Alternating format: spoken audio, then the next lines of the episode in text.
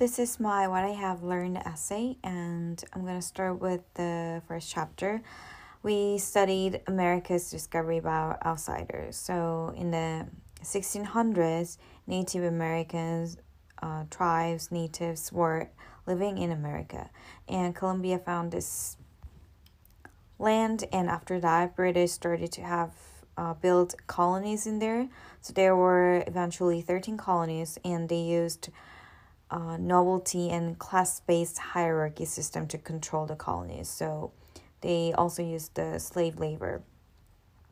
And French and Spain were also involved in this colony um, colonization movement. So they seek resources like far, fish, gold, sugar, or spreading religions like that, and they use the land as more like a resource for their country.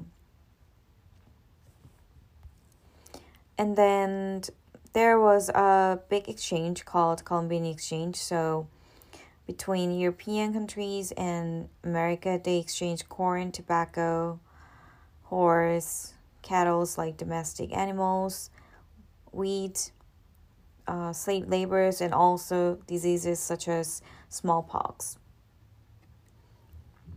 And we also talked about ecological imperialism. Um, it means reduces complex ecosystem to monoculture. Uh, it can be coincidentally and it can be intentionally.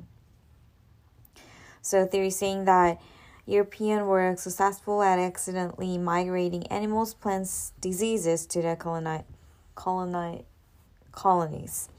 So um, not only the good things were exchanged between European countries and America, they also had uh, exchange of diseases. So at this time, there um people died a lot. So for example,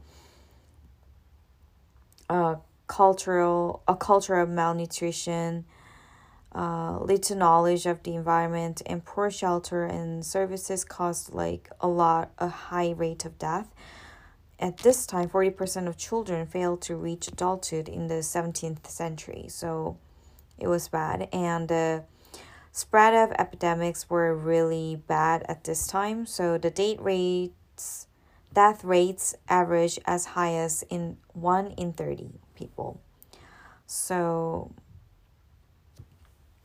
and there were uh, different cultures in North North America and South America. So uh, for north part, it was more family religion related and small farms, and for the south southern America, America it was more high profit, uh, cash crop related culture. And then there uh we talked about Salem witch trials and watched like a kind of drama based on true story. So in 1692 there was a test for witchcraft so even men were accused as witch and a woman need to go through like examination to test if they're witch or if they were a witch or not um, the reason why uh, the witch trial was kind of popular in that time is because it was a hard time for people. So people had something to blame the chaos and disaster at the time. And also for biological reason, people were very stressed this time because of like all the illness and malnutrition and maybe they are having a hard time with their money, things like that. So people were stressed, so that uh, could eventually cause the Salem witch trial. And then we talked about taxing colonies. There were a lot of acts that uh, make Native Americans uh, colonies people to pay for them, pay for European. There were Stamp Act, a tax on every single paper, and there was a tea tax which was a tax on tea. So through like uh, a lot of like boycott and protesting, uh, America finally got the independence, and the Declaration of Independence is the next topic that we talked about. So there was a revolution era, uh, which colonists really started to speak out. So they were against the Stamp Act and discrimination between Britain and colonists. And also, they were not happy with the limited production. So, British said British can only produce manufactured items. Colony colonists only allowed to produce supplies for goods. So they were not happy with that kind of regulations. And then there comes industrial revolution. So instead of being more farm-based culture, they started to build more industrial factories and companies. So and Samuel Slater was father of the industrial revolution and it kind of ignited factory center company towns.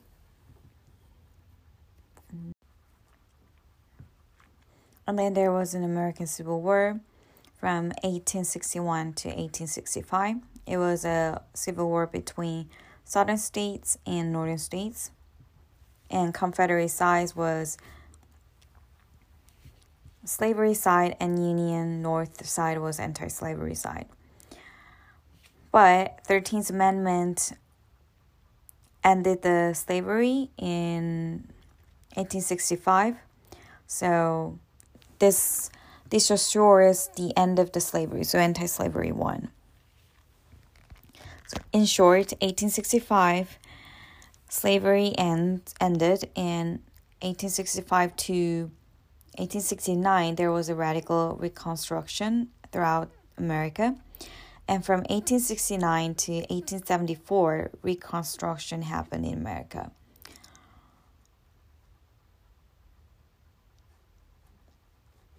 So, we're going to talk about progressive era. It was from 1880s to 1910. There was a huge immigration um, starting in America. So, a lot of people from Europe, Europe came to America to live in there. So we watched like various film clips about immigration. So in the on Ellis Island immigration, they had like physical health tests, intellectual tests such as puzzles and math tests. They had language tests, and they um the government tried to avoid low intellectual people since they believe it's genetically inherited. So that's why they did various language and intellectual tests in Ellis Island. And they also had um, Angel Island in California, and there were many Asians coming from that side. So the difference between Ellis Island and Angel Island was Andrew in Angel Island it, it was much harsher medical tests and it took at least two weeks to go through the process. So it was way longer than Ellis Island. And they didn't treat people with respect, and they also had Chinese Exclusion Act in their mind. And they also need to show the financial report to show that they're at least middle class. There was also a racial barrier, and family were separated in the process, so it was pretty more harsh and there was not much respect in Angel Island.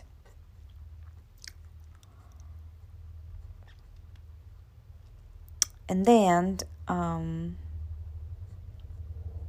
we talked about Chinese Exclusion Act in 1882. It was like it was the first law that kind of single out an immigrant immigrant group by name. And then there was an uh, Immigration Act of 1924, which banned nearly all immigration from Asia. It and it also lasted until 1965, so it was it lasted about 40 years. And then there, uh, we talked about Roaring 20s, which had alcohol, sex, women's suffrage, and but racism still continues and there was a huge Harlem Renaissance and it was one of the most artistic period in America and there were many great music, arts, literacy journals, jazz clubs, and there were um, there was huge cultural explosion in Harlem Renaissance. And then we talked about World War II and World War One. For World War One, um, it was a um, justified war to protect European Jews and stop the Japanese colon- colonialism.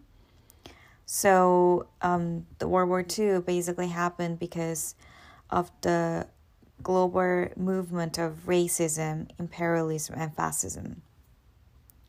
But through this World War II, the whole world experienced a huge impact of economic depression and they had a territory expansion as a form of power. So that's what we talked about World War II. And then the outcome outcome of World War II was uh, most of, I mean, the, I will say the results because they were um, more negative side of war. So first of all, most of major economy got damaged, except the U.S. And um, they were more unified nations, but racism still existed. Like in America, the racism still existed after the War War Two. And the damage from the use of nuclear and atomic weapons were huge, especially huge damage in Hiroshima and Nagasaki in Japan. So the hot war involving like military attack was World War II with weapons and bombs, and the Cold War was just tension between the nations. So, and then we started to talk about Cold War between Soviet Union and America.